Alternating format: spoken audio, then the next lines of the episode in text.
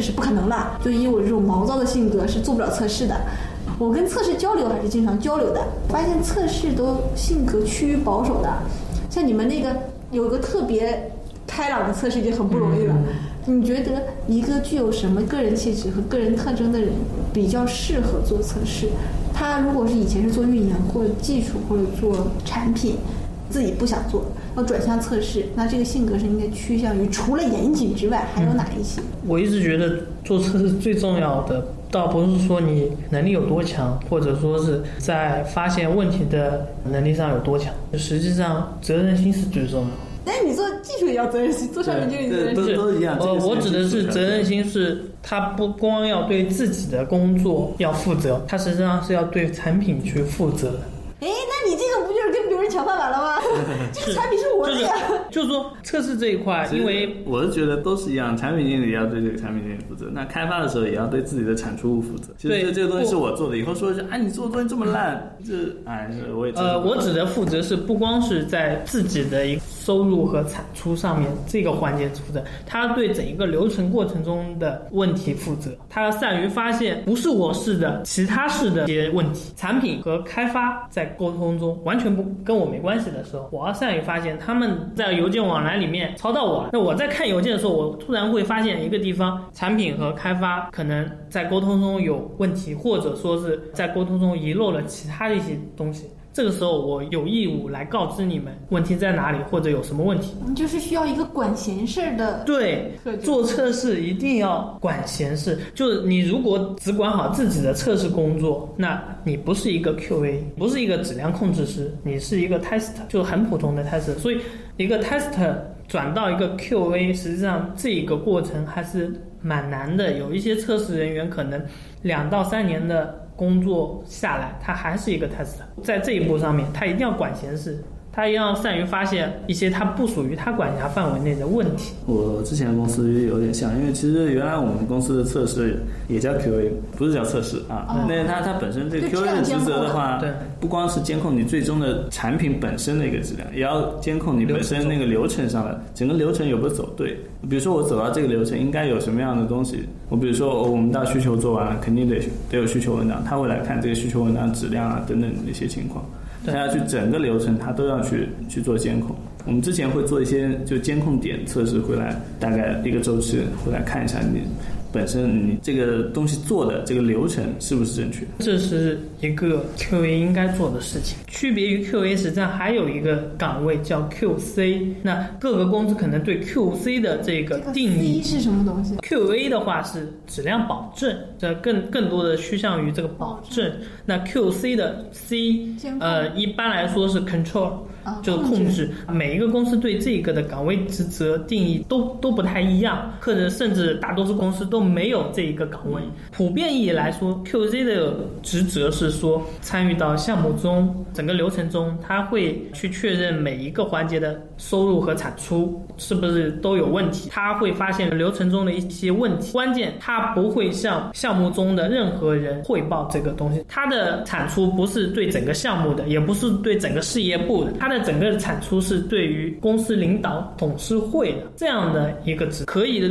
看成是一个项目经理，但是他又不对项目负责，监督的项目经理。对，项目监理。一般有些大的公司啊，就是以前我们那边有个叫 PMO 的，就专门做这个事情的。他可能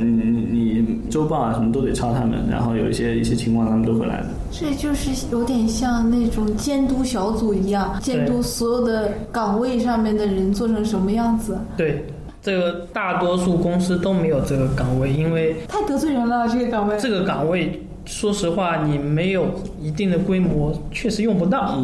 你像以前外包公司用的比较多一点，他正在做的项目会比较多，种类会非常多，他就需要有这样的一些人来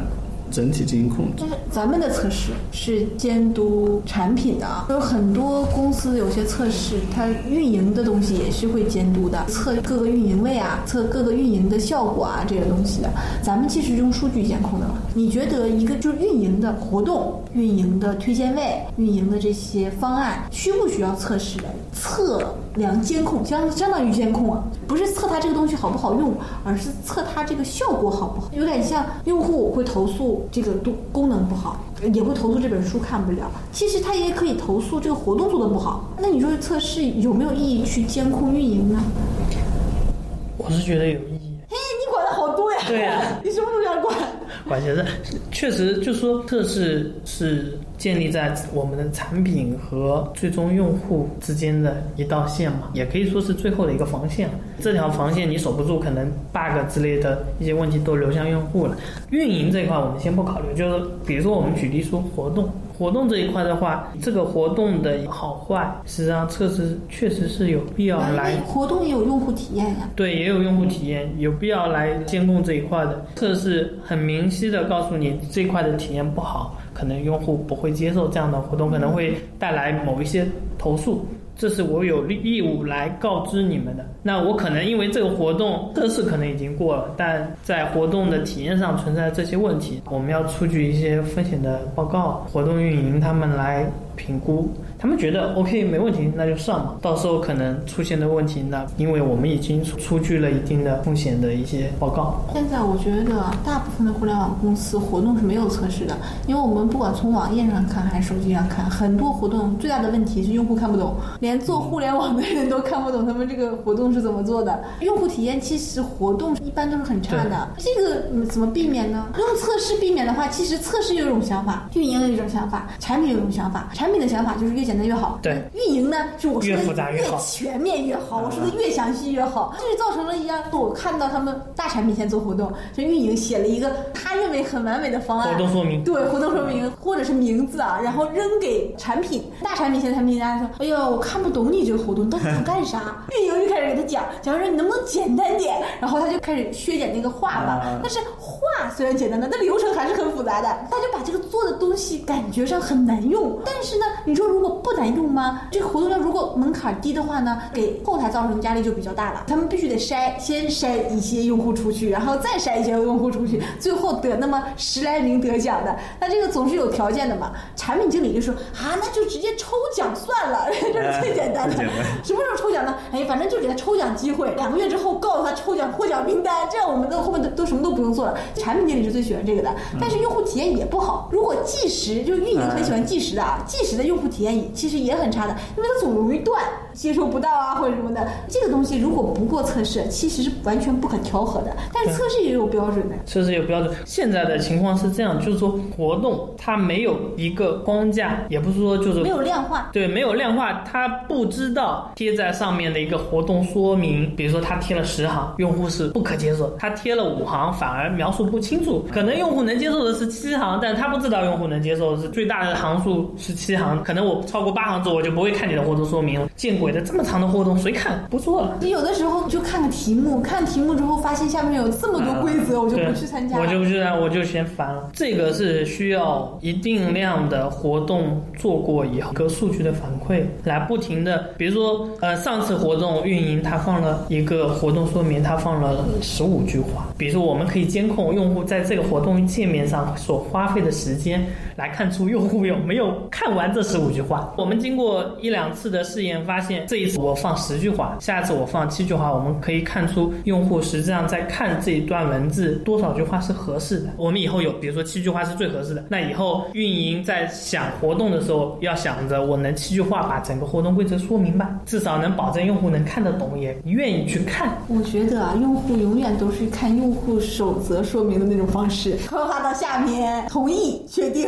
总是这种模样。经过这么长时间来说，我觉得用户接受尺度最大的还是像买彩票一样的活动，对，就是博彩类的，对，博彩类的，你就告诉他你有什么了，需不需要花钱，不需要花钱我白拿什么，然后最后告诉你中没中奖。其实这样的用户比较容易参加。你说让他有规则，你一定要先去干什么，然后再去干什么，然后再去干什么才可以有机会参加什么什么，这个用户基本都对。就是现在来看，简单粗暴的活动反而效果最好，效果好。任务式的活动实际上已经慢慢的不被用户所接受了。签到算是活动里面最容易做的，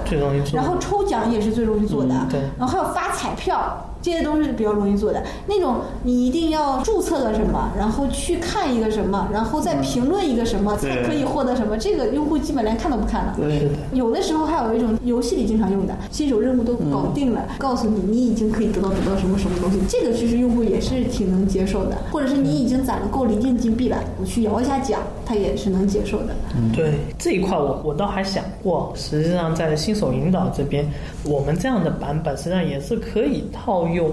任务性质的新手引导的整个模式，用户群体在那一边，所以肯定不会是一些写死的，也就是你一定要按照我任务一样一步步走完，我才能给你进行其他操作。那用户可选可不选，那你选了，我明确告诉你走完新手引导这个任务能拿多少奖励，对吧？我先明确告诉你能拿多少奖励，你再爱走不走，你去走了，可能我所有的新版本的新功能我都给你过了一遍了，然后用户可能就原来这里还有个新功能，我以前都不知道。那但是用户没有这么想的，只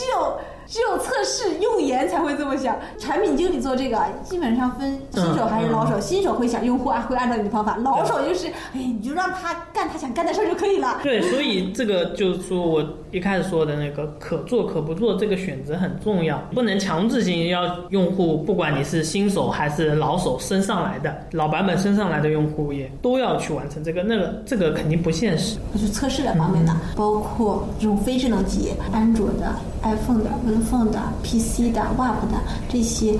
测试，它的共通性与特殊性有没有很明显的？比如什么东西必须要测什么什么什么，但是这个东西其他东西都可以不用测。你要看产品的一个特性，比如说像我们的产品已经定在了阅读上面的，那实际上不管你载体是什么，不管你的设备是什么，最重要的就是阅读嘛，我能看能买，这才是最重要。不管测什么平台什么产品线，我们都要抓住这个产品最本质的一个东西。那特殊性呢？比如哪一个是比较特殊？我觉得安卓比较特殊，因为它的适配屏幕比较多。对，安卓的话主要是麻烦在整个适配上。 Web 适配的屏幕会有问题吗？ Web 现在我看很多浏览器做的那个阅读效果还是很好，像 QQ 啊，像百度啊。那你说像我们这种专门做阅读，可不可能跟他们做浏览器的这种拼一拼呢？很难拼因为他们自适配的调整不到。对，浏览器太难了，因为你要不光是适配你的阅读，你还要适配其他的，有点像以前淘宝为了购买而做浏览器，但是为了购买而专门用一个浏览器的可能性很小，是为了一个功能而去用一个浏览器的。对，现在我们觉得测试的人员纷纷都走向其他岗位了，然后测试的人越来越少了。进入测试的人呢，因为嫌测试太累，也很难进来。你就希望号召一下什么样的人进入测试行业？因为测试是个不可或缺的行业，但是测试呢，工资又少，工作强度又比较高，工作集中的性也比较强，就是有可能这一个月忙一周忙死，然后闲两周闲死，而且测试跟开发差不多嘛。然后而且测试的压力还比较大，因为你这个到最后上线之后有什么问题，全都找测试的。对，先找测试，因为测试你给过的版本，那责任不管是开发错的有多离谱，他把他代码里面把一个 I 写成了一个 L 也好，其他的一些问题也好，先过测试，守则肯定是测试。对，所以你觉得怎么能吸引一些无知少年进入测试行业，无知少女进入测试行业？他们那全是女的。对，全是女的，所以男的来做测试吗？